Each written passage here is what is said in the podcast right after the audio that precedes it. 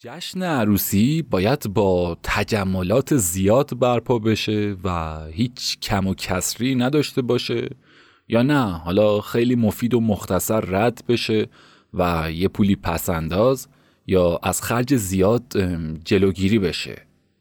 مبالغ و کادوهای دعوت شدگان حتما باید جلوی همه اعلام بشه. یعنی ضرورتی وجود داره یا کلا عادت داریم که واقعا بیشتر لوازم خونه زندگی رو دختر و خانوادش باید فراهم کنن یا نه میشه نصف نصف هم کنار اومد اصلا زندگی مشترک یعنی چی؟ یعنی چی واقعا؟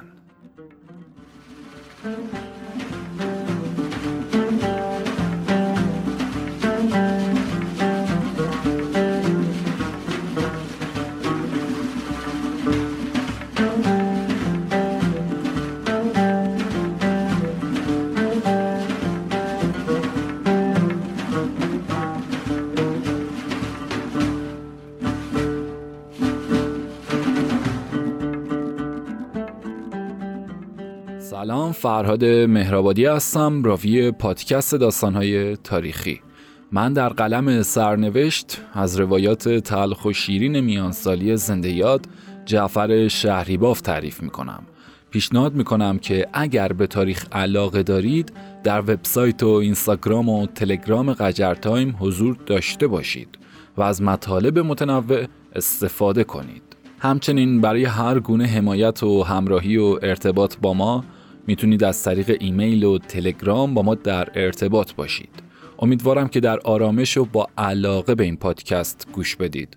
و تا پایان اپیزود 16 هم از قلم سرنوشت با من همراه باشید و لذت ببرید.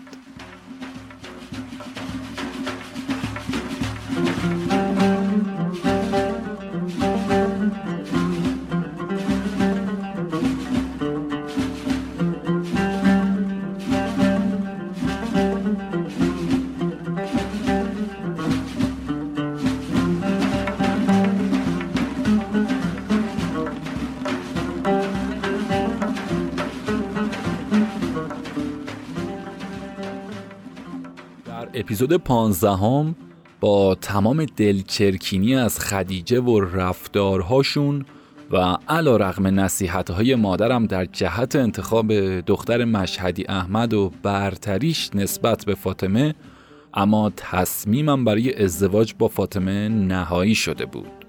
هرچند که از وضعیت مشهدی احمد و حتی حسن و خوبی دخترش هم خیلی گفته شد. اما خب چشم من عاشق کور شده بود. یا باید گفت کورش کرده بودن.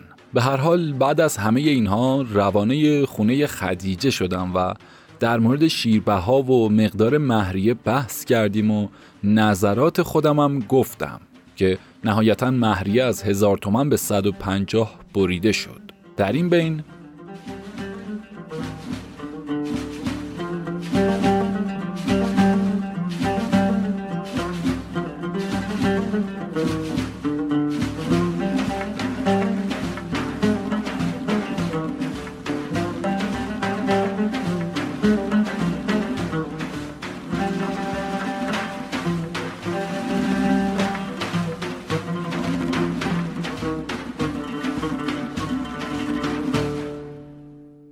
تکرار رفته آمدم به خونه خدیجه. نه تنها رومون با فاطمه به هم دیگه باز شده بود بلکه با خدیجه هم به همون صورت و به راحتی با هم دیگه حرف می زدیم.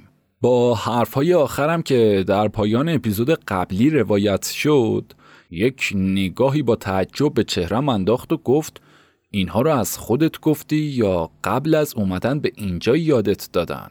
گفتم نخوردیم نون گندم دیدیم دست مردم. اگر خودم زن نگرفتم زن گرفته ها رو دیدم و شنیدم که زن کی و چی و چه جنسیه و چطور با یک کیش بی کیمی شدن و یک تخیار تلخ شدن زنک آرز شده و مهر و نفقش رو به اجرا گذاشته و پدر مرد و جلوی چشمش آورده. تازه جدا از دروغ و دقلها و تهمت و نارواهایی که به مرد بسته و رسوای خاص و آمش کرده. پرسید مثلا چطور؟ گفتم یعنی اینطور که توی خونه مرد خورده و پوشیده و بهترین زندگی رو کرده و رضایت هم داشته حالا که پای مرافعه پیش اومده واسه چهار روز خرجی نگرفتن که تازه اون هم از روی لج و قهر بوده دو شب خونه نرفتن رو دو ماه عنوان کرده باز هم جدا از اسنادهای دیگش مثل فحش و کتک و چی و چیهای دیگه با عمل زشت غیر طبیعیش که می‌خواسته مرد و خورد کنه. مثلا دعوایی که همین دو روز پیش یکی از تلفنچی هامون وقت آخرین محاکمش بوده که زن بیهیاش رو متهم می‌کنه و اون هم انکار می‌کنه. و چون زنش به هیچ وجه کوتاه نمیاد حتی آزار و اذیت‌هاش هم توصیف می‌کنه که همکارم وکیلش رو کنار می‌زنه و خودش از قاضی اجازه حرف زدن می‌خواد. و رو به قاضی می‌کنه که اون هم همش می‌خواسته آشتیشون بده و قبول نمی‌کرده که میگه آقای قاضی این خانوم تا همین امروز که حساب کردم دو سال و سه ماهه که من شوهرش هستم و هیچ حرف و حدیثی در این زمینه بینمون نبوده. اگر جدیدن به این میل افتادیم شاید به خاطر زایدنهاش بوده که غیر قابل همبستری و هر که خواهی گو بیا و هر که خواهی گو برو شده بوده. و منم اگر عمل همیشگیم بوده چطور فقط در این چند هفته زشت و غیر قابل تحمل شدم و در این صورت به شرطی آشتی می‌کنم که همین وضعیت رو ادامه بدم و زنش هم با خجالت و بی آبروی زیادی مجبور به پذیرفتن میشه که البته اگر خجالت و آبرو هم سرش می‌شد حرف زن و شوهری و توی رخت خوابشون رو پیش قاضی و اون همه آدم پیش نمیکشیدن. خدیجه اگر سری قبلی در جوابم به تعجب مونده بود این بار یک نظری به صورت تهیور به چهرم انداخت و گفت متعجبم که یه جوون 20 ساله این حرفها رو از کجا می‌تونه داشته باشه؟ بعد اضافه کرد و گفت همه زنی هم نمی‌تونه یه جور باشه. حالا اگر قسمت شد و تونستی فاطمه رو ببری اون وقت می‌بینی از همه جور چه جواهر نایابی نصیبت شده. خیلی. آخرش هم به دنبال حرفهاش حرف وسایل و بسات عقد و تعداد مهمونها رو پیش کشید. دیدم همین الانه که باید حرفهام رو با اون تمام کنم. از اینکه خود فاطمه هم برای اینکه هرچه سریعتر این کار تمام بشه حمایت می‌کرد. چون از زمزمه هاش حس کرده بودم که برام در جهت خرج و ریخت و پاش خوابهایی دیده که به جیب من نمی‌خوره. گفتم حرفهایی که شما دو دفعه پیش جست گریخته پیش کشیدید کارها و خرجهایی که باید یک حاجی بازاری برای پسر خودش بکنه. من یک مواجب بگیر دست به دهن هستم که اگر خدا نمی‌خواست همون مواجب ده دوازده تومن رو هم بگیرم باید عقد و عروسیمون تا ماها و سالها که معلوم نبود تا چند ماه و چند سال می‌تونه باشه عقب بیفته. مخصوصا اگر قرار بود که از اولش بی حقوق کار کنم. حالا هم باید به جیبم نگاه کنم که گرز باید به خورند پهلوون باشه. میگن سگ که می‌خواد استخون بخوره اول به جای بیرون دادنش نگاه می‌کنه. پس اگر این حرف هایی که می‌زنید از شیرینی خورون بله برون چقدر طلا و لباس جشن هنابندون و بنداندازان تا جشن عقد و عروسی و پاتختی و مخلفات حتمی و واجب باید انجام بشن حقیقتا من مرد میدونش نیستم. یعنی ندارم که بکنم. من اما همون سی تومن حقوقی که باز هم خدا پدر دست از کار کشیدن تلفنچی ها رو بیامرزه که دو برابرش کردن. خدیجه گفت یعنی میگی دستش رو بگیرم بیارم توی خونت بذارمش و خدافزی کنم؟ نه جونم. مرده هم که ببینی پیش مردشور آبرو داره. چه برسه به زنده که همون مرده هم واسه آبروش برای مردشورش پول توی جیبهاش می‌ذارن. گفتم هر چیزی یه حسابی داره. بله یه سری خرج ها واجبه مثل پول آخوند که اگر نگیره عقد نمی‌کنه. یه سری خرج هم هست مثل خرج بزک که اسمش برجه یعنی دور ریختنی که از این ور مالیده و از اون ور پاک شده یا باید پاکش کنی. بیشتر خرج های مردم هم همین برج ها تشکیل میدن. میگن خرج و برجش بالاست. شنیدیم دیگه. یکی دیگهش همین خرج هنابندونه که قاطی خرج آرایشگر و بزک چند مرتبه اسمش رو بردید. حالا می‌خوام بپرسم چه کسی دیگه غیر از دهاتی ها حنا به دست و پای عروس میبنده که زن من دومیش باشه؟ مگر دهاتی بوده یا می‌خواید دهاتیش کنید؟ بزک هم که نه تنها از زن بزکی خوشم نمیاد بلکه بدم هم میاد. اون هم بزک عروسی که شکلش مثل دد و آل بشه و ریخت و روش رو تغییر بدن.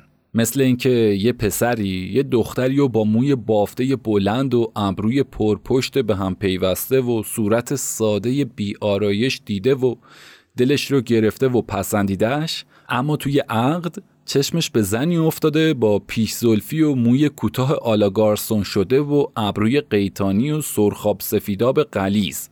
که انگار چشمش به زنهای توی فیلم ها و تابلوهای توی قهوه خونه ها خورده و براش بیگانه شده. چه بسا که جا خالی می‌کنه و تو رو به خیر و ما رو به سلامت بهش میگه. پس هنابندونش که هیچ. بزک و آرایشگرش هم اگر برای منه اینجوری دوست ندارم. من خودش رو می‌خوام نه سرخاب سفیدابش. خیلی هم که بر این امر اصرار داشته باشید همون بزکی که بعدها توی خونه من می‌خواد بکنه برای عروسیش بکنه و دور و بری هم کمکش کنن. خیر تغییر حالت موی سرش هم دوست ندارم و همین حالتی که بافته و دو طرفش انداخته بهتره. تا اینکه مثل دیو سیاه بخواید با فر وزوزیش کنید. پول اینها رو خرج زندگیمون می‌کنم. اگر ناحسابم حرف می‌زنم حالی می‌کنید خدیجه ابروهاش رو به صورت اخم به هم کشید و گفت پس یه باره بگو بیوه زن می‌خوام ببرم. دختر آرزو داره. تا آخر عمرش یادش میمونه. جواب دادم نگفتم آرزو نداشته باشه بلکه میگم پول بیهوده نباید خرج بشه. اگر به حمام و بزک حمامش رو به صورت عادی به یک حمام ناشناس ببریدش. که به خاطر عروس بودنش توقع تمنا نداشته باشن. بعد از اون هم که با اومدن به خونه من خود به خود حمامش عوض میشه و کسی هم پیدا نمیشه که گله ای کنه. درباره پول بزن و بکوبش هم میگم ماشالله هزار ماشالله اگر زنهامون از هنر بی بهره هستن از زدن و خوندن و رقصیدن و خود جنبوندن و غیر و ادا دست کمی از مطرب ها نمیارن و خودشون مجلس رو گرم می‌کنن. گفت پس تا اینجا یکی مرد و یکی مردار شد. یکی هم به غضب خدا گرفتار شد. نه هوش من نه هوش تو نه حرف من نه گویش تو. انگار همه حرف هام رو باید پس بگیرم. گفتم از قدیم گفتن خر لخت و پالونش رو ور میدارن. یا کف دستی که مو نداره بگیر بکن. یا به قولی من میگم نره تو میگی بدوش. آدم باید قد گیلیمش پاشو دراز کنه. خودتون روز اول دیدین و شنیدین که تازه از خدمت اومده بودم. کاری هم که جور خودم رو بتونم بکشم هنوز به دستم نیومده بود. از چنین آدمی چه توقعی می‌تونین داشته باشین؟ تا حالاش هم که دویدم همینقدر شده که بتونم یه تلک و پلکی واسه اسباب زندگی فراهم کنم. فعلا بی سر و صدا عقدش رو تمام می‌کنیم تا به عروسیش برسیم. بلکه خدا یاری کرد و عروسیش هم تونستیم جوری که می‌خواین برگزار کنیم. البته دلم هم قرص بود که اگر هم قبول نکنه فاطمه رازیش می‌کنه. چون آتش فاطمه به مراتب از من تندتر بود. اگر می‌خواستم برای عقد به خونه آخوند هم ببرمش که البته ننگ بزرگی به شمار میومد باز هم رضایت می‌داد تا هرچه زودتر عروس بشه. چون عقد غیر از توی خونه دختر و توی خونه آخوند انجام دادن رو مگر دخترهای خود باخته و ننگ زده ها و فقرا و بیوه زنهای دو تا شوهر دیده قبول می‌کردن. هر صورت پس از یکی دو جلسه گفت و شنید و کمک قیابی فاطمه بر قبولاندن به خدیجه یک عقد بی سر و صدایی بدون حضور مادرم که همچنان مخالف اون بود و اثر خشم نیومده بود برپا کردیم. و فقط با حضور پدرم و کوکب و شوهر خدیجه و دو تا از همسایه های خدیجه انجام شد و با فاطمه در دفتر ازدواج زن و شوهر شدیم.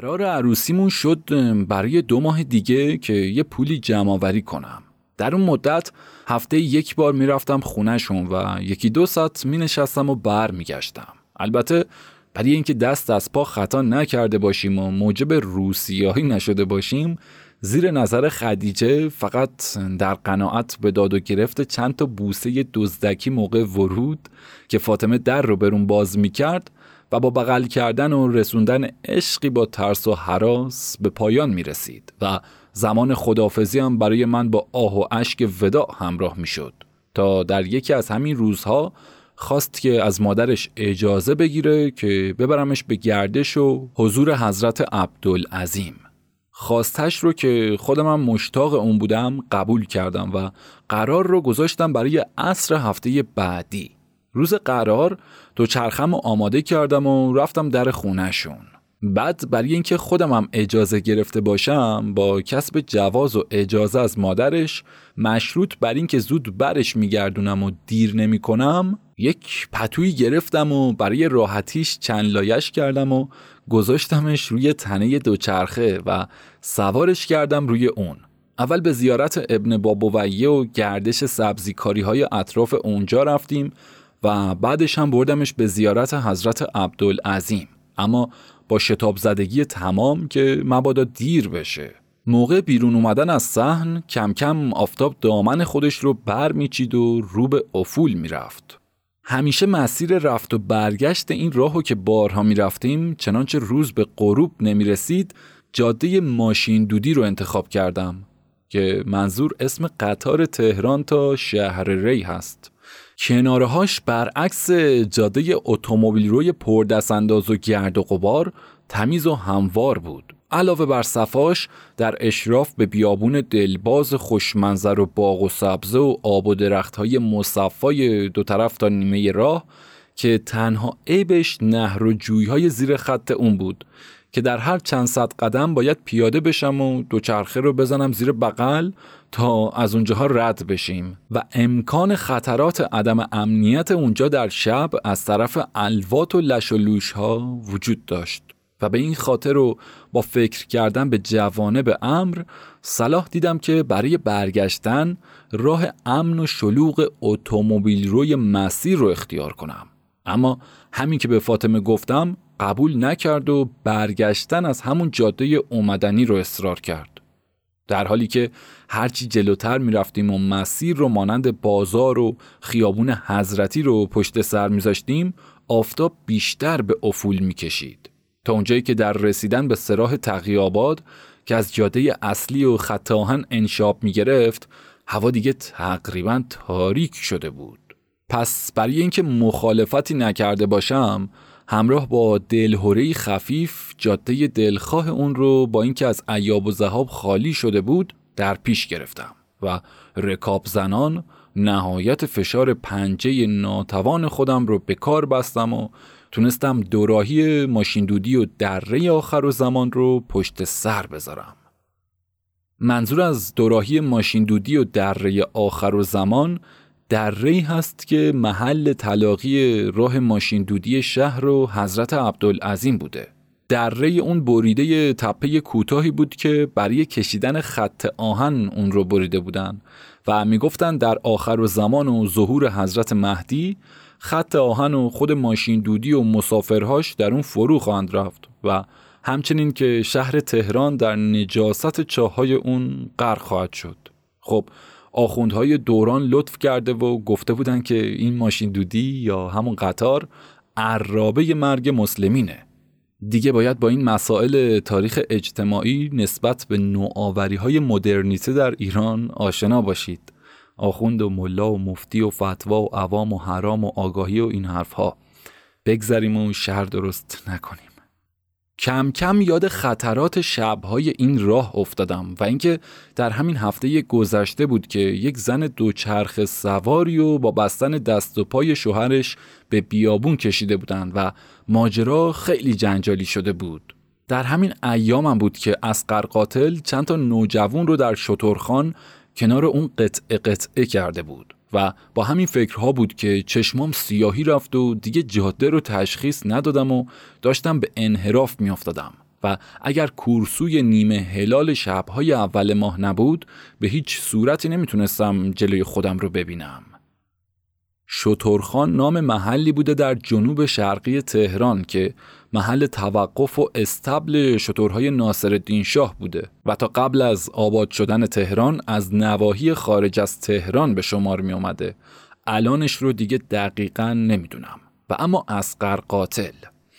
رفقایی که از قدیم در page اینستاگرام قجرتایم با ما همراه بودن یادشونه که در مورد این شخص هم مطلب متنی کار کردیم هم صوتی که فکر می‌کنم هنوز هم توی page موجوده و البته روایت داغون این حقیر. اما خیلی سریع و خلاصه برای رفقایی که در مورد این شخص اطلاعات زیادی ندارن. مشهورترین قاتل زنجیره‌ای در تاریخ معاصر ایران علی اصغر بروجردی معروف به اسقر قاتل.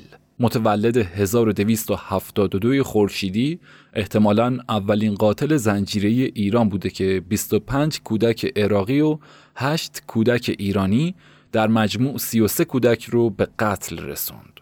علی اصغر بروجردی از طریق فروش تنقلات با کودکان ارتباط برقرار می کرد. اون به بهانه دوستی کودکان و نوجوانان زیادی رو فریب می‌داد و به اونها تجاوز جنسی می کرد. برای اینکه ردی هم از خودش باقی نذاره اونها رو میکشت. در سن 14 سالگی به جرم آزار و اذیت کودکان در عراق دستگیر شد اما به دلیل سن کمش با رضایت شاکیان آزاد شد ولی خب دوباره به کار خودش ادامه داد که به دلیل تجاوز و آزار پنج کودک عراقی به نه سال حبس محکوم شد. اون از سن 27 سالگی برای در امان موندن از دست پلیس و دادگاه تصمیم گرفت که بعد از تجاوز به تعمه های خودش اونها رو سربنیست کنه. جنایاتش در عراق همچنان ادامه داشت تا اینکه به اعتراف خودش در آخرین مورد یک کودکی شاهد رفتار وحشیانش میشه.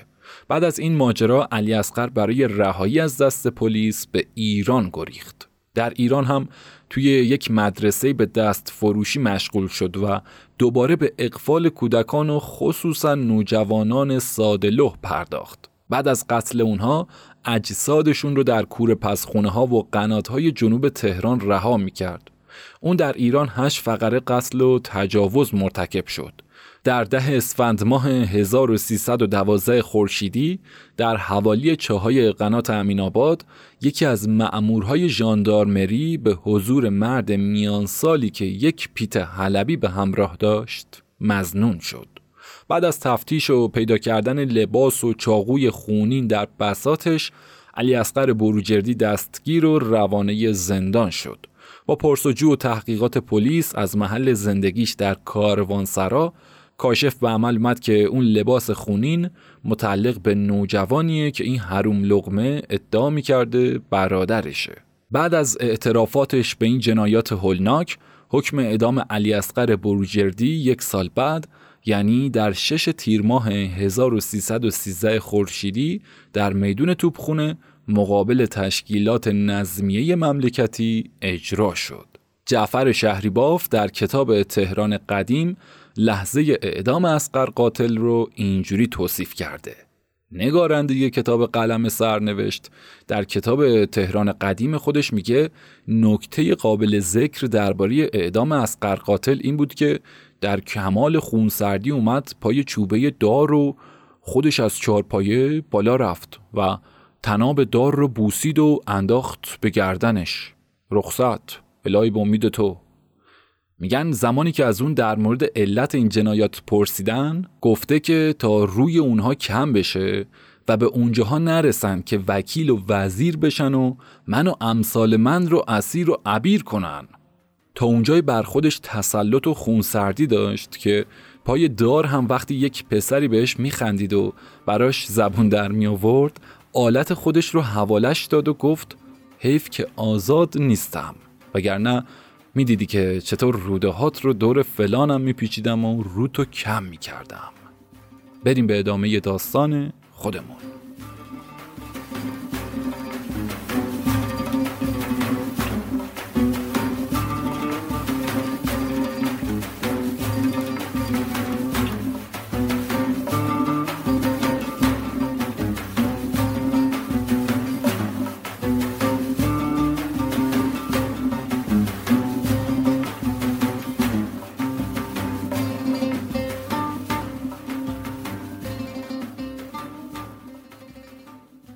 مشکل دیگه هم این بود که نمی‌تونستم تغییر مسیر بدم و خودم رو به جاده اصلی برسونم.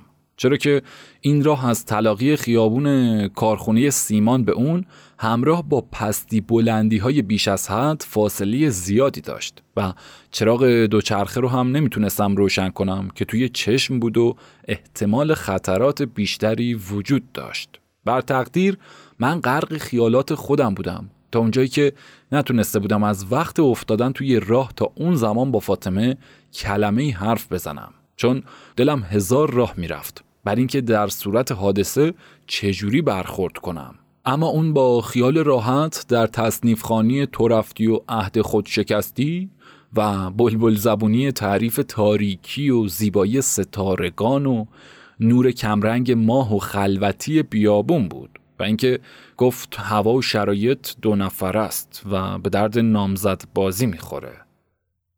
قشنگ معلومه که در اون لحظات و با این توضیحات نگارنده غرق ترس و استرس بوده و خانوم به قول قدیمی ها توی فکر رنگ و رقص و البته چیز دیگری.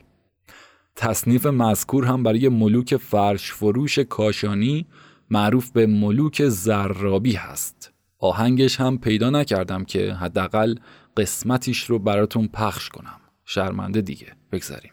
از شنیدن این حرفش سخت تکان خوردم و ترس و نفرت عمیق نشست توی دلم. بر اینکه حالا که اینجوری باشه بعد از اینش چطور خواهد بود؟ گفتم مگه کلی بیابونی هستیم که توی بیابون این کار رو بکنیم؟ بعدشم هر کاری یه سنت و فطرتی داره که باید نگهش داریم. از همه گذشته جواب همسایه ها رو که باید مدرک پاکیزگیت رو نشونشون بدی چی می‌خوای بدی؟ همه آبروی دختر به همون مدرک شب عروسیشه نباشه چطوری می‌خوای توی صورتشون نگاه کنی؟ جواب داد چه ربطی به مردم می‌تونه داشته باشه؟ به قول معروف زن رازی، مرد رازی، گور پدر قاضی زن شوهر که نیستیم هستیم حلال هم که نیستیم هستیم پیشنهاد یا زنگ خطری بود که کنار گوشم نواخته شد و از کم تجربگیم نتونستم اشارات اون رو درک بکنم. اشاراتی مانند عدم پایبندی به ننگ و نام و افاف رشد در دامان لاعبالی تمیز بیصبری و ضعف خانمان برانداز کنترل نفس و بسا مسائل و مفاهیم دیگری که من رو به اینجا رسونده. از سکوت و بیمحلیم فهمید که بند و به آب داده که گفت شوخی کردم و می‌خواستم ببینم چه جوابی میدی. خلاصه اینجوری حرفهاش رو به اصطلاح ماستمالی و روشویی کرد اما چرکابش توی دلم باقی موند. جوری که از آثارش تا شهر نتونستم باش حرف بزنم. نزدیک به خونشون دیدم ادامه تلخی دیگه خوشایند نیست و برای آشتی و نشون دادن قبولی حرفش به سخن اومدم و بعد از یه سری مقدم چینی ها گفتم عوضش کار عروسیمون رو جلوتر میندازیم با این هواشی رسوندمش در خونشون و با گفتن این جمله بودار به خدیجه که این دخترتون صحیح و سلامت سپردمش دست مادرش و همراه با اندیشه های شلوغ و فکر وفای به قول در جلو انداختن عروسی روانه خونه خودم شدم. در حالی که همچنان فکر پیشنهادش به دلم چنگ می‌زد و آزارم می‌داد و فکر اینکه اگر زن نخواد مرد هرگز نمی‌تونه قادر به تصاحبش باشه به ویژه از وقتی که یاد حکم عین و دوله افتادم مشت رو نمونه خروار آوردم. و اینکه هرچی بوده گذشته و این فکر رو باید همون زمانی می‌کردم که ندیده نشناخته تا پشت در دنبالم میدوید. و دیدم کاری بوده که گذشته و حالا دیگه باید فکر آیندهش باشم. ماجرای حکم عین الدوله اینه که یک مردی شکایت برد پیش عین الدوله که اون زمان حاکم تهران بود که فلان جوون دخترش رو بیسیرت کرده و احقاق حق طلبید. عین الدوله دستور داد که بره دخترش رو با زیورالاتی که داشته به خودش آویزون کنه و بیاد و به خودنمایی بپردازه. اومدن و دختر به خودنمایی پرداخت و این دوله به فراش های خودش دستور داد که زر و زیور دختر رو به نفع خودشون مصادره کنن. فراش ها هر چی تلاش کردن نتونستن موفق بشن. این دوله به فراش ها دستور داد که کافیه. به پدر دختر هم گفت چهار تا فراش گردن کلوف نتونستن از اون همه زر و زیور که دخترت به دست و گوش و گردن خودش انداخته تیکه بیرون بیارن. اون وقت چطور بوده که اگر خود دختر نمی‌خواسته یک جوون ترسو تونسته دختر رو با این همه زور و پوشش تصاحب کنه؟ بله. اولش مبارزه با افکار آشفته که از اولین برخوردم با اون به وجود اومده بود بی پردگی های بعد از اونش مقداری اذیت هم می‌کرد و در آخر که به چنین تقاضایی تم بده.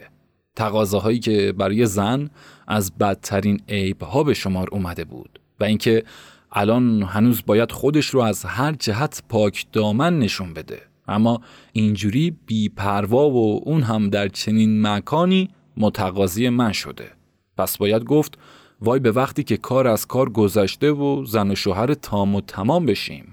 تمنایی که اگر مرد در تمایل بوده باشه دیگه نیازی به تقاضای زن نیست. و اگر هم نبوده باشه هم موجب بیقدری و بیاعتباری زن هم باعث شرمندگی و خفت مرد میشه.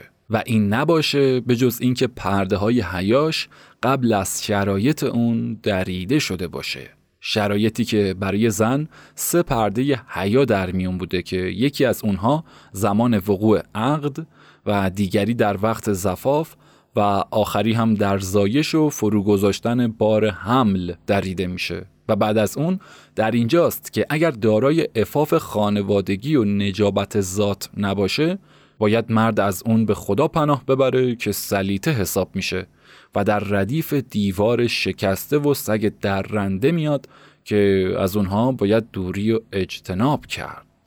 و دیگه اینکه دیدم چه به جا هم شد که چنین موقعیتی پیش اومد که اول اون حرف بزنه. از اینکه افراد یکی با حرف و دیگری با عصبانیت شناخته میشن. چون کلید صندوقچه درونیات افراد زبون اونهاست و کلیدش به دستش افتاده و حالا دیگه با اون چوچون خودش رو در معرض نمایش قرار داده. بر اینکه با همکلامی و تماس با مرد و بوی اون از خود بیخود میشه که برای من به آزمایش در اومد.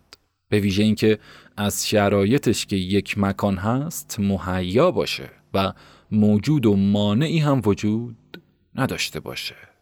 خلاصه هرچی بود دلم از اون خانوادش که فقط به خدیجه خلاصه می‌شد چرکین و حراسناک شده بود. بدتر از همه این بود که بعد از ماجرای جاده ماشین دودی بهش قول جلو انداختن عروسی رو داده بودم. ایفای عهدی که سخت بهش پایبند بودم و همچنان هم هستم.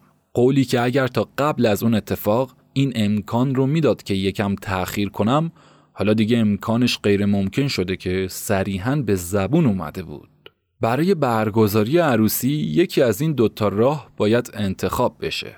یا عروسی با تشریفات سر و صدادار خدیجه پسند که همش می‌گفت دختر خدیجه بیوزن نیست که همینجوری ببرنش که مستلزم معطلی جمع و جور کردن پول بود که اون هم فاطمه قبول نداشت و امروز رو بهتر از فردای اون میطلبید. و یا عروسی بی سر و صدایی که هرچه زودتر می‌تونست سر بگیره که این هم خدیجه نمیپسندید و لازم شد دربارش با اون حرف بزنم. یک روز همراه با قرار تبانی با فاطمه که راه دوم رو قبول و رضایت مادرش هم جلب کنه رفتم خونه خدیجه و مطلب رو با نداری پیش کشیدم و اینکه زندگی خودمون واجبتر از شکم مردمه. همونطوری که گفتن چراغی که به خونه رواست به مسجد حرامه. با خیلی از حرف و جوابهای آماده کرده که به گوشش خوندم. نتیجه این شد که پس از دو ساعت گفت و شنید مانند یاسینی که به گوش خر بخونن چکیده ی حرفش این شد که الا بلا آرزو داره. اگر ندارم باید قرض کنم. گفتم این کار از من ساخته نیست. اولا قدرت پرداخت اون رو در خودم نمی بینم بعد از اون هم به قول این ضرب المثل که میگه عروسی که با قرض و قله برگزار بشه روز پاتختیش مثل شب اول قبر میمونه که نمی‌تونم قبول کنم. همراه با معنی و تفسیرش که یعنی هنوز اسباب و اساسیش جمع نشده بقال میاد دنبال پول برنج و روغنش. عطار پول قند و چایی و فلفل زرچوبش رو می‌خواد. مطرب مزد دلنگ دلنگش رو. ظرف کرایه هم که کرایه ظرفش رو. همینطور تا باقی های دیگهش که هنوز یکی رو رد نکردی یکی دیگه سبز میشه. بعد از همه اینها من از اونهاش نیستم که برای دو سه ساعت عیش بدتر از عزا خفت طلبکار رو قبول کنم. حرفم که به اینجا رسید و دید که نمی‌تونه جواب بده همچین یک نگاه نفرت انگیزی به چهرم انداخت و گفت خدا به دور پسری از قنداق در نیومده چه حرفهای گنده تر از دهنش می‌زنه. آدم خیال می‌کنه با پیرمرد هفتاد ساله حرف می‌زنه. از همون زمان هم بود که بینمون شکراب شد و دیگه در هیچ مسئله نتونستیم با هم موافقت کنیم. بعد با اخم و خشم گفت پس یه بارکی بگو به اون هم مربوط نیست و هر کاری که خودت می‌خوای رو بکن. همراه با قهر و خشم فاطمه که دو روز و دو شب لب به غذا نزد راه دوم یعنی هرچه جمع و جورتر و خواسته من اختیار شد. همینه که هست.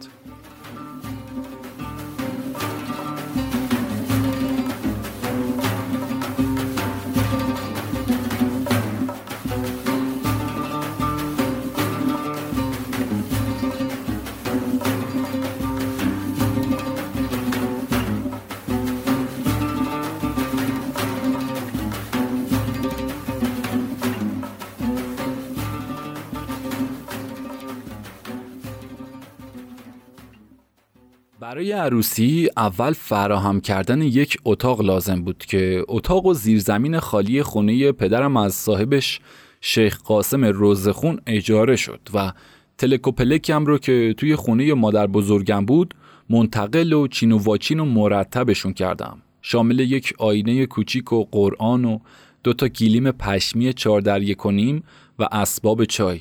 از سماور و قوری و استکان نلبکی و چند تیکه وسایل پخت و پز مثل دیزی و کماجدون و کاسه کوزه و بادیه و گوشت کوب و سینی و دیگر لوازم مورد نیاز. از یک دست رخت خواب و چند تیکه چینی و بلور و خورد ریزهای دیگه. اسبابی که یک زندگی دو نفره رو می‌تونستن اداره کنن و اشیایی که نه تنها کم و کسری نمی آورد بلکه برای اون روزگار و یک جوون تنهای تازه وارد زندگی شده خیلی هم چشمگیر بود. تا اونجایی که به قول همسایه ها زنداری و خونداریمو میرسوند. یعنی اسباب و لوازمی که با داشتنشون هر جوونی می‌تونست بره سراغ زن گرفتن. بعد از اون ضرورت پول برای مخارجش بود که با شرایط مذکور دشواری زیادی نمی‌تونست داشته باشه. با نخوری ها و پسندازی که از حقوق تلفن خونه و کارهای متفرقه کسب کرده بودم می‌تونستم یک جشنی هم برگزار کنم. فقط میموند وقت آزاد دو سه روزه برای اینکه یا باید کیشیک هامو به اصطلاح بفروشم و دیگران رو به جای خودم بذارم یا قبول کیشیک از دیگران که به جاشون بیستم تا اونها به جای من بیستن.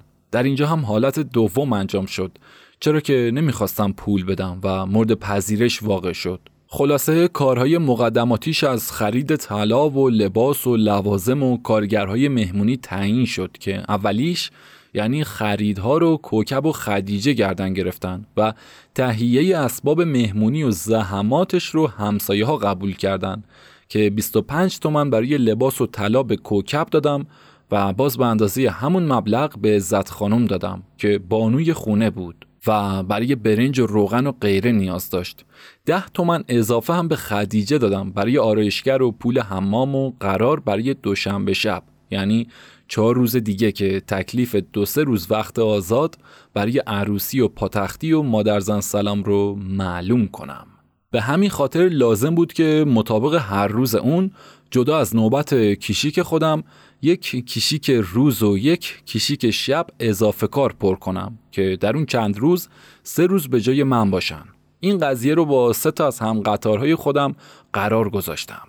ساعت هفت صبح روز پنجشنبه بود که رفتم به تلفن خونه و دو ساعت از ظهر گذشته روز دوشنبه هفته بعد از اون اومدم بیرون. به این صورت که هفت ساعت یعنی از هفت صبح پنجشنبه تا دو ساعت از ظهر گذشته اون کیشی خودم بودم و از دو ساعت بعد از ظهرش تا نه شب کیشی که اسماعیل خان بود که اون هم به جاش ایستادم. بعدش از نه شب تا هفت صبح روز جمعه کیشیک میرزا ابوالفضل بود و به همین قرار از ساعت هفت جمعه تا دو ساعت از ظهر رفته اون کیشیک یدالله خان و از بعدش تا نه شب که کیشیک میچرخید کیشیک خودم بود. بعد از اون هم هفت صبح روز شنبه تا ساعت یک شب به جای یونس خان موندم و از اون به بعد هم دوباره کیشیک صبح خودم و کیشیک بعد از اون هم به جای قاسم آقا و شبش یعنی یک شنبه شب کیشیک زین العابدین خان بودم. هم کیشیک خودم هم آقا رضا یعنی هم خدمت دوران سربازین بود که من رو به تلفن خونه برده بود. قبل از ظهر و بعد از ظهر یکی کیشیک خودم و کیشیک آقا ابراهیم تجریشی و شب اون دوباره به جای آقا صدر بودم و از هفت صبحش که روز دوشنبه بود تا دو ساعت بعد از ظهر کیشیک دوباره قاسم آقا بودم و با تمام شدنش که نخودم بلکه نشم از تلفن خونه اومد بیرون. همچنین نش راوی در این پاراگراف چی بود واقعا؟ به این حساب پنج شب و پنج روز منهای یک نصف روزی که یک سره کار کردم و چشم روی هم نذاشته بودم شب اون قرار عروسیم بود و از زمان رسیدن به خونه تا نصف شب باید کار مهمونی رو راه بندازم. اون هم چه کاری؟ چنانکه در جای خودش ذکرش خواهد گذشت اینقدر دشوار و پرفشار بود که همون کار و کیشی که عادیشو هر تلفنچی در بیرون اومدن از تلفن خونه از بس فشار به سر و مغز و اعصابش اومده بود در طول راه خونه خودش دچار اشتباه می‌شد. چنانچه خودم به کرات خیابونهای اطراف میدون توبخونه مثل لالزار و سپه و سعدی و باب همایون و غیره رو با ناصریه که مسیرم بود اشتباه می کردم و حتی یک بار هم به جای گذر سقاخونی نوروزخان و کوچه شیخ علی که راه و محل سکونت بعد از عروسین بود سر از انتهای خیابون شاهپور و بازارچه قوام الدوله در وردم چون دیگه نه ذهنی از خستگی مونده بود نه چشمی برای دیدن و راه رفتن. چه برسه به آب و غذا و اینکه کسی بتونه در زمان کار کردن چشم روی هم بذاره یا رفع خستگی کنه. و هر جهت بعد از دست کشیدن از کار سر راه هم یک غذایی توی رستوران پاساژ اول ناصریه خوردم و روانه خونه یعنی روانه عروسی خونه و نه بلکه خونه شدم. رستورانی بود در دو دهنه بزرگ با میز و صندلی و قاشق و کارد و چنگال برای هر نفر با تنگ آب و لیوان با مشتریانی مخصوص به خودش متعلق به یک مرد تنومند لحجداری از مهاجرین قفقازی که غذاهای نوظهور بسیار لذیذ و گوارایی در اختیار مشتری میذاشت. مانند برش و کتلت و راگو و کتلت دستدار که تا اون زمان نه کسی شنیده و نه خورده بود با قیمتی معادل چلو خورش برش یا برش خوراکی آبدار هست که با گوشت، برگ کلم، گوجه فرنگی و بعضی چیزهای دیگه تهیه میشه. یه چیزی حالا مثل تتالی که غذای عراکی هست. راگو هم باز غذاییه که از گوشت ران گوساله یا گوسفند، هویج، سیب زمینی، لوبیا سبز و مانند اینها تهیه میشه. برنامه آشپزیه. در هر ظرف یا اسم جدیدشون هر پرس به قیمت یک قرون تا یک ریال بود یک قرون قیمت برشش بود از گوشت زیاد و کلم و پیاز و اسفناج و هویج فرنگی ناشنا که هنوز هویجی به جز زردک خودمون که رنگ زرد و طعم و مزه شیرین و دلنشینی داشت قبول عام نگرفته بود همراه با پیاز و سیب زمینی چهار پاره کرده و رشته فرنگی که اون هم کم کم داشت میومد به بازار. گوجه فرنگی و آب و نمک و ادویه و برگ بو و نصفی نون بربری گرم و یک فنجون چای بعد از اون و یک ریال زمان که معادل یک ریال و یک چهارم ریال بود برای کتلتاش در دو گل کتلت سرخ کرده در وسط بشقاب بزرگ و مقداری هم ماکارونی و سیب زمینی چهار پاره اول توی آب و بعدش توی روغن نیمه سرخ می‌شد و در دو طرف اون دو سه تا برش گوجه فرنگی و چند پر جعفری زینت روی غذا می‌شد. نصفی هم نون بربری گرم داشت که بربری پزش هم توی همون پاساش بود و کتلت دستدارش شامل یک گل کتلت بزرگ بود که تقریبا سرتاسر سر بشقاب رو در بر گرفته و سر باریکی داشت و تا حد زیر دندون صدا کردن توی روغن سرخ و به اصطلاح ترد شده بود. همه اینها با مخلفاتش بود. کتلت اول گفته شده واقعا تندی ملایم و مزه بس دلپذیری داشت. آخر نفهمیدم ماکارانی یا ماکارونی. به هوس افتادید ها؟ مخصوصا کتلت دستدار چیه اصلا؟ تجسمش چجوری میشه واقعا؟ این هم رستورانی بود که به خاطر اداری ها تا سه ساعت بعد از ظهر دایر بود و غذا می‌داد و پاتوق نهارهای ساعت کار تا دوی بعد از ظهرم بود. این هم غذای آخرم در اونجا بود که اولا زندار شدم و باید هرچه هم که دیر بشه نهار رو توی خونه بخورم و دیگه اینکه با واگذاری رستوران به دیگری قبلی جاسوس شناخته شد و گریخت.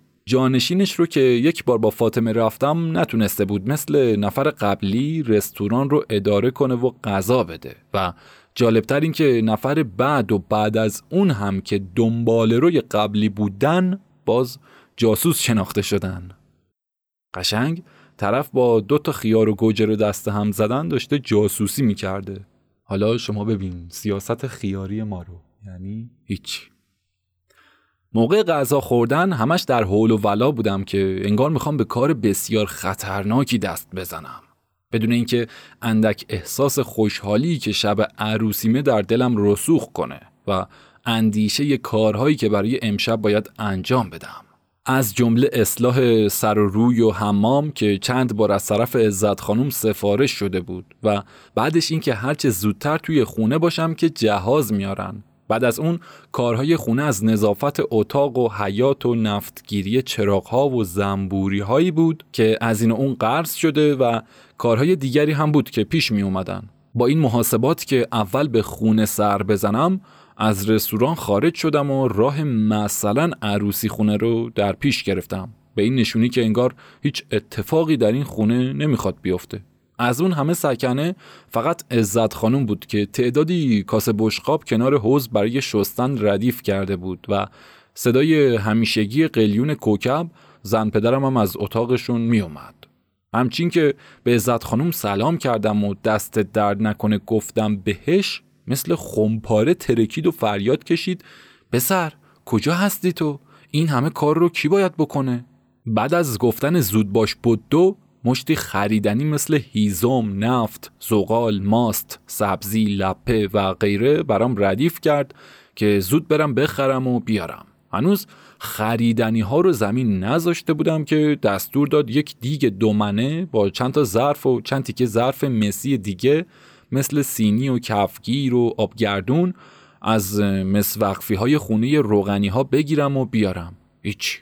رفتم دنبال این وسایل تا غروب یک سره مثل اسب چاپار براش از این خونه اون خونه از این دکان اون دکان و از این اون بخرم و جور کنم. حتی فلفل زرچوبه و نمک و مثل اینها هم از پولی که در اختیارش گذاشته بودم فقط برنج و روغن و دو تا خورده ریزش خریده شده بود.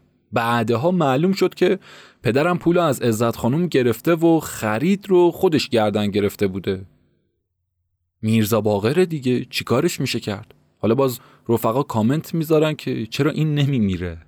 بعد از اینها نظافت و آب و جاروی حیات و راهرو جلوی در بود که به سرعت مشغول شدم. فرشهایی از گیلیم و قالیچه و پادری که از این اتاق و اون اتاق و از خونه همسایه ها گرفته بودم حیات رو باهاشون فرش کردم و یک جاروی هم بهشون زدم. چون قرار بود از مهمون ها توی حیات پذیرایی بشه. آب پاشی دم به دم تا رطوبتش برای شب باقی بمونه هم انجام شد. تلاش و تقلاهای دیگه مثل آب از آبنبار کشیدن و سر حوز رو پر کردن و گلدون دور حوز گذاشتن هم بود. پدرم از سر کار که در اون زمان به شغل بنایی مشغول بود برگشت و گفت اگر تاق نماها رو هم قالیچه بکوبم قشنگتر میشه. و دستور داد که چند تا قالیچه بگیرم و به تاق نماها بکوبم. که دوتاشون رو از همسایه های خونه و یک جفتش رو از خونه روبرویی گرفتم و به تاق نماها کوبیدم. در این وقت بود که هوا دیگه تقریبا تاریک شده بود در حالی که هنوز هم خیلی از کارهای دیگه باقی مونده بود. همونطوری که گفتم کار اداری مهمونی رو عزت خانم عهدهدار شده بود. به همین خاطر زنهای همسایه رو هم به کار گرفت و پختن خورش رو به مونس خانم که دست پخت خوبی داشت سپرده بود. از آب در آوردن برنج رو گذاشت برای خودش که برنج اون روز رو از قبل پاک کرده و خیسونده و زیر نمک گذاشته بود. باقی کارها مثل خریدن نون و پاک کردن سبزی و خورده کارهای دیگه رو سپرد به حشمت خانم زن مشدی خیرالله. کار پهن و جمع کردن سفره رو گذاشت به عهده عزیز خانم که دست و پادار و این کارها رو بلد بود. شنیدم زمانی که برای حرف در نیومدن توسط زنها می‌خواستن دخالت نکنن و بکشن کنار گفته بود درسته که تفلکی بابا ننه داره و عوض یک مادر و یک پدر از هر کدوم دو تاشو داره. اما صد رحمت به بیکس و کارها و بی بابا ننه ها و یتیم ها که اگر اونها بابا ننشو ندارن لاقل مردمشو دارن که اینجور وقتها و در چنین موقعیت هایی یک دستی زیر پر و بالشون بگیرن. کوکب که یه سره بشینه فرته به قلیونش بزنه و باباش هم که فقط بلد فرمون فرمایی کنه و از هر کی هم رسید یه ایرادی بگیره. خلاصه با این حرف ها زنها رو وادار کرده بود که هرچی گفت بگن آره اوکی باشه تو درست میگی. داشتم قالیچه آخر رو میکوبیدم که عزت خانم صدا بلند کرد که برم از بنایی سر کوچه برای اجاقش چند تا خشت بیارم. همچین که رفتم و اومدم و خشت ها رو جلوش به زمین گذاشتم یهو انگار که یه چیزی به خاطرش رسیده باشه فریادی سرم کشید و گفت پس اصلاح و هموم چطور شد؟ با این سر و شکل و ریخت و رو می‌خوای بری به هجله؟ تازه کلی هم لباس عوض کردنت وقت می‌بره. در اینجا بود که متوجه اصلاح و حمام خودم شدم. کاری که قبلا چقدر همین عزت خانم سفارش کرده بود که جوری باید خودم رو درست بکنم که از عروسم سرتر بزنم. حالا کو وقت و حمام و سلمونی که اگر سلمونیش هم بود حمامش چی میشه که همه حمامی ها نزدیک غروب؟ یکی به خاطر زود باز کردنشون که قبل از اذان صبح باز و شروع می‌کردن دیگه بیشتر از 15 16 ساعت نمی‌تونستن کار کنن طبیعتا. و یکی هم به خاطر سنگین بودن بود که مردم حمام ها رو از غروب به بعد سنگین و از آن جنها می‌دونستن. چه بسا به این خاطر که لاقل شبها از دست مراجعین راحت باشن این حرف و خود حمامی ها توی دهان ها انداخته بودن. به این خاطر که در ماهای رمضان حمام ها 24 ساعته باز بود و سبک سنگین بودنی هم در اونها دیده نشده بود. دیگه کلا کلافه شده بودم که از شدت کار و دستور دادنهای عزت خانوم و دیگران مثل زنبوری که بچه ها به شکمش سوزن فرو برده باشن و با اون آسیا درست کنن دور خودم میچرخیدم که صدای درهم چند تا سلوات از کوچه من رو به خودم آورد و همراهش دختر عزیز خانم و چند تا دختر بچه دیگه که به خونه پریدن فریاد کشیدن جهاز آوردن که به دنبال اون طبق کش ها گفتن حق پدر سلوات بفرست و بیامرزه و هنوز صدای جوابشون که حاضران سلوات بفرستن بلند نشده بود که طبق اولش یک قرآن و آینه لاله‌ای بود که برای شگون عقد خریده و فرستاده بودن.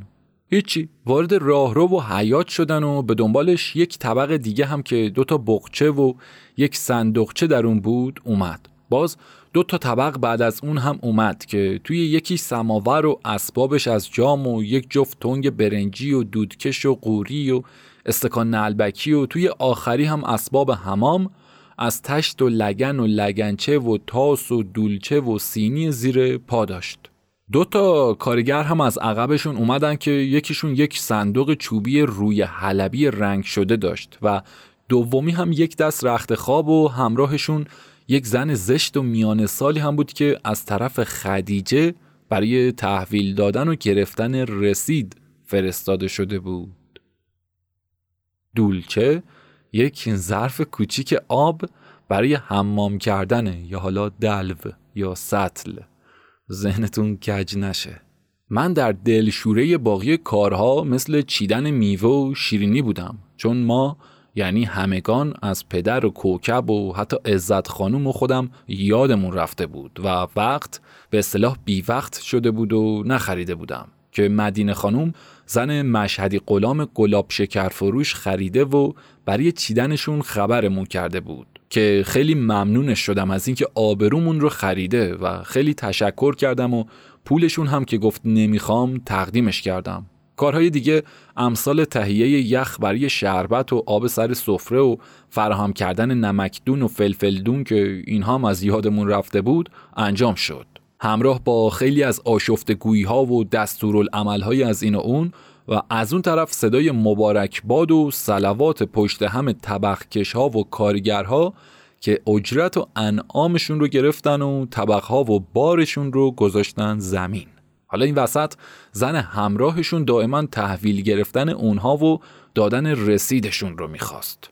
اینطور بارها مثل جهاز و سیسمونی و اسباب عقد و شیرینی میوه شیرینی خوران رسمش دو جور معلوم شده بود که خود طبخکش ها رسمش کرده بودن. اون هم به مضاعف اجرت که چون برای مراسم نشاط و شادی بود باید دو برابر پرداخت بشه. یکی هم انعام و پرداختی اون بود که تا به شادی و شیرینی و نشاط بگذره صاحب مجلس باید مطابق همت عالی یعنی هرچی آقایی و بزرگیش حکم می‌کنه بده. پول مفتی که اول با درخواست و خواهش و دعا و سنا به جون دهنده و کسانی که براشون طبق و خونچه اومده به مرور به حق طلبی و گردن کلفتی و کلفتگویی و حرف منت می رسید که انگار روغن زرد فروختن که در اینجا هم همون قال و مقال شده بود. من که خودم بلد نبودم و باید به کسی رجوع می کردم که سر و کله زدن با اونها رو بلد باشه. بهتر از پدرم کس دیگری نمی‌تونست باشه که هرچی صداش کردم جوابی نرسید و خود طبقکش جلویی گفت اگر چنین آدمی رو می‌خوای با اومدن ما دیدمش که رفت بیرون. جیم زد. فهمیدم برای شانه خالی کردن از دادن پول طبقکش ها بوده که کار رو سپردم به مشهدی غلام که با یک دستمال بسته ای از راه می‌رسید.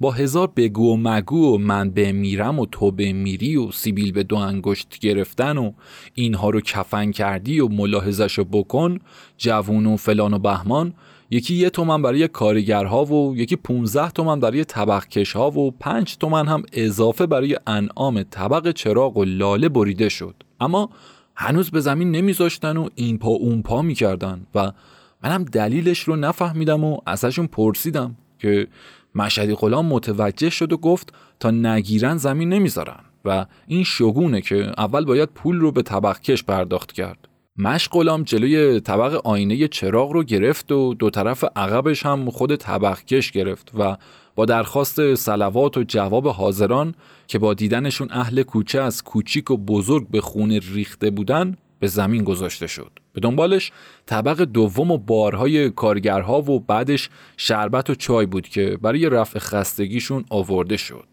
همراه با درخواست میوه شیرینی از طرف خودشون با دستمالهایی برای پر کردن جیبهاشون که دیگه رفتن بیرون و دراز شدن به طرف مشهدی غلام که مشهدی غلام عذر طلبید و در محرومیت از پول و خوراک پیشتر قرقر کنان و متلک گویان گفتن که ای بابا امروز مرغمون توی کاهدون تخم گذاشت و حلاج گرگ شدیم. در معنی اینکه گیر صاحب بار گدا افتادیم که راه خروج رو در پیش گرفتن و رفتن. در تمام این کارها و بزار و بردارها تنها خدمت و کمک کوکب این شد که سریع قلیونش رو بیاره و توی آتیش اون جلوی جهاز اسفند دود کنه. دیگه کشته خودش رو. مثلا اسفند دو بالو و اما ماجرای تلخ زبونی و ادعای طبقکش ها در حمل اینطور اشیا مانند جهاز و امثال اینها. رسوم و عادتشون بود که هرچی هم می‌گرفتن و میبردن باز هم مثل درشکچی ها و مطرب های دورگرد احساس عدم رضایت نشون می‌دادن و خلق صاحب بار و صاحب کار رو تلخ می‌کردن. و چه بسا نمایش اسباب جهازهایی که به خاطر تونک بودن و بیارزشی کرایه حمل و رفع توقعات حامیانشون بیشتر از قیمت خودشون می‌شد. اما مثل اینکه در اینجا حق با اونها بود. یکی به خاطر دوری راه که از خیابون خراسان یعنی از آخر شرق شهر به وسط شهر نزدیک به سه کیلومتر راه و بدون زمین گذاشتن و رفع خستگی آورده بودند و دیگری هم عدم ارزش جهاز بود که خود اون وسایل چه ارزشی داشتن تا اینکه اونها بخوان ادعای مزد درخور و انعامی داشته باشن بعد از همه اینها معطل شدن در اول راه بوده که هرچی اونها شتاب داشتن خدیجه برای جلوگیری از سرکوفت و سرزنش مردم تا هوا هرچه بیشتر تاریک بشه اینها رو معطل و این دستون دست می‌کرده و اجناس طبق و کولهاش هم اینقدر ناچیز بود که حتی خجالت کشید اینها بگیرن روی سرشون و به کول بکشن.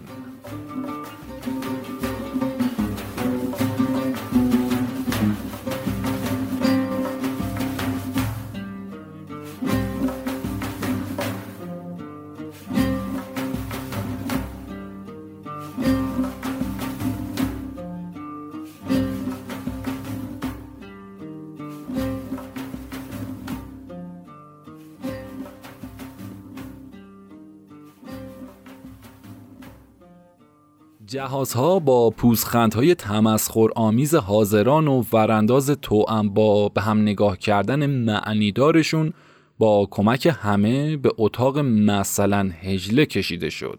بعد زن همراه جهاز از صندوق یک پرده چلوار و یک نیم پرده تور و چند تا میخ در ورد یک صندلی هم برای زیر پاش طلبید و بعد از اندازهگیری پرده ها با وجب و تطبیقشون با سردر ورودی اتاق برای هر کدومشون دو تا میخ برای دو گوشه و یک میخ برای وسط تا پرده وسط خودش رو نندازه کوبید و این بیل بیلکاشون رو به اونها انداخت و اومد پایین. یک نگاهی به خاطر اطمینان از بالا پایین نبودن طرفینشون به اونها انداخت و همراه با رضایت خودش و قبولی حاضران که دستت درد نکنه بهش گفتن با تعارف عزت خانوم و کوکب برای رفع خستگی جهت صرف شربت و چای نشست روی زمین. اما مثل اینکه گیر دزد افتاده باشه دلش شور آورده هاش رو می‌زد و بعید هم بود که از طرف خدیجه سفارش نشده باشه. چون مشوش بود و با رو در بایستی یک سره در خودش می جنبید. معلوم بود که یک حرفی رو آورده توی دهانش تا سر زبون و باز دادش پایین. تا آخر که دست کرد توی جیب پیراهن کوتاهش و یه کاغذ پستی چهار تا کرده ای که همون اول موقع آوردن جهاز توی دستش دیده بودم از اون در ورد و به طرفم دراز کرد و گفت ببخشید آقا دوماد بی زحمت این صورت جهاز رو امضا کنین که من مرخص بشم. نمی‌دونستم توی کاغذ چی نوشته و چه چیزی رو باید امضا کنم. تا آخر که یکی از همسایه ها گفت چرا ماتت برده؟ وازش کن ببین چی نوشته که خیال می‌کنم باید صورت جهاز باشه. به دستور اون کاغذ رو باز کردم و دیدم که بالای صفحه کاغذ بدون هیچ مقدمه با خط نپخته که به خط بچه مدرسه های کلاس سوم چهارم می‌خورد نوشته شده صورت جهاز فاطمه خانوم با تی دو نقطه. صورت جهاز فاطمه خانوم دختر خدیجه خانوم که به آقای جعفر آقا تحویل داده شده. هر وقت فاطمه خانوم خواست پس بگیره آقای جعفر آقا صحیح و سالم بهشون تحویل بده. هر کدومشون هم که شکسته یا پاره و خراب شده بود باید بخره و بذاره جاشون یا پولشون رو بده. نویسنده فاطمه رو با طی دو نقطه نوشته. حالا شما ببین کی بوده اونی که این نامه رو نوشته. احتمالا که خدیجه مادر فاطمه باشه دیگه. به این ترتیب باقی صفحه و صفحه بعدی رو یک خط در میون اینجوری پر کرده بود. قرآن مجید یک عدد هشت هزار. آینه قاب برنجی یک عدد چهار تومن. یک جفت لاله با کاسه لاله های قرمز شیش تومن و نیم. گوشواره و انگشتر طلا سه تومن و نیم. سماور برنجی با دودکش 15 هزار. اسباب چای مثل یک عدد قوری و 6 تا استکان و 6 تا نلبکی و قاشق چایخوری روی همدیگه 18 هزار. سینی زیر استکانی 6 تا قندون یکی با سینی زیر استکان نلبکی روی هم 13 هزار. چایدون برنجی دردار یک عدد 6 هزار. بغچه لباس دست دوزی یکی لباس توی خونه دو دست کیف دستی یک عدد روی همدیگه دوازده هزار. لباس توی کوچه یک دست چادر نماز یکی روی هم هفش هزار. چادر سیاه یک عدد دو تومن. یک جفت کفش چارده هزار. صندوق لباس یک عدد یه تومن. صندوق اسباب بزک یک عدد یه تومن. پرده چلوار دوخته دو تا هفت هزار. جالباسی یک عدد چار هزار. رخت خواب تموم یک دست بیست و هشت هزار. تشت و آفتابه حلبی پنج هزار اسباب هموم مثل سینی، لگن، مشرفه، لگنچه مسی، لنگ، قدیفه، سوزنی، لیف، کیسه، سنگ پا، صابون با خورد ریزهاش سه تومن. مشرفه یا مشرفه طبق گویش تهرانی اون دوران یک ظرف دستدار مخصوص ریختن آب روی سر و تن در حمام بوده قدیفه هم یک لنگ یا حوله بزرگ زنانه برای بعد از همان بوده که سرشون مینداختن حالا این لیست ادامه داره. اسباب توی صندوقی از لباس نیمدار و کفش و دمپایی و کیف نخسوزن و قیچی و نخ هفت رنگ و سوزن و انگشتانه و چیزهای دیگش روی هم پونزه هزار. منقل اسفند و آویز هزار اسفند و خیلی چیزهای دیگه هم هست که قابلی نداره. به مبلغ 36 هزار. چیزهایی مانند پیراهن خلعتی و یک دستمال جیبی که برای خودم فرستاده شده بود و لوازم زنونه که به خاطر نشون دادن بزرگواری و حفظ آبرو نوشته نشده بود. هستن این خانوم هایی که توی مجلس ها مثلا روی این کار رو دارن و اعلام می‌کنن. فلانی انتومن. اون یکی مثلا یک جین لیوان. قشنگ همچین احساس زشتی بهم دست داد. حالا اونهایی که همچین شور و شوق انجامش رو دارن نمی‌دونم چی توی مغزشونه واقعا. نمی‌دونم.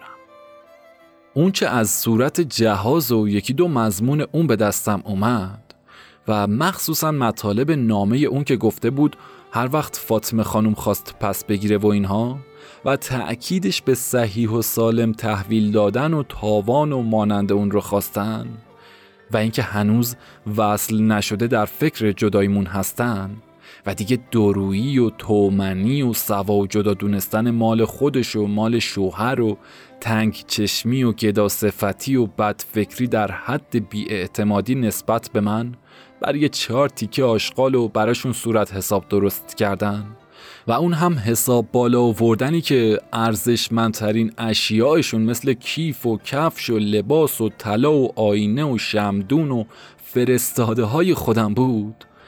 خیلی فکرم رو مشغول کرد. خیلی.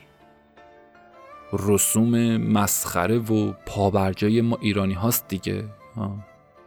البته که باز هم از نظر من به قول حضرت حافظ بر همانیم که بودیم و همان خواهد بود.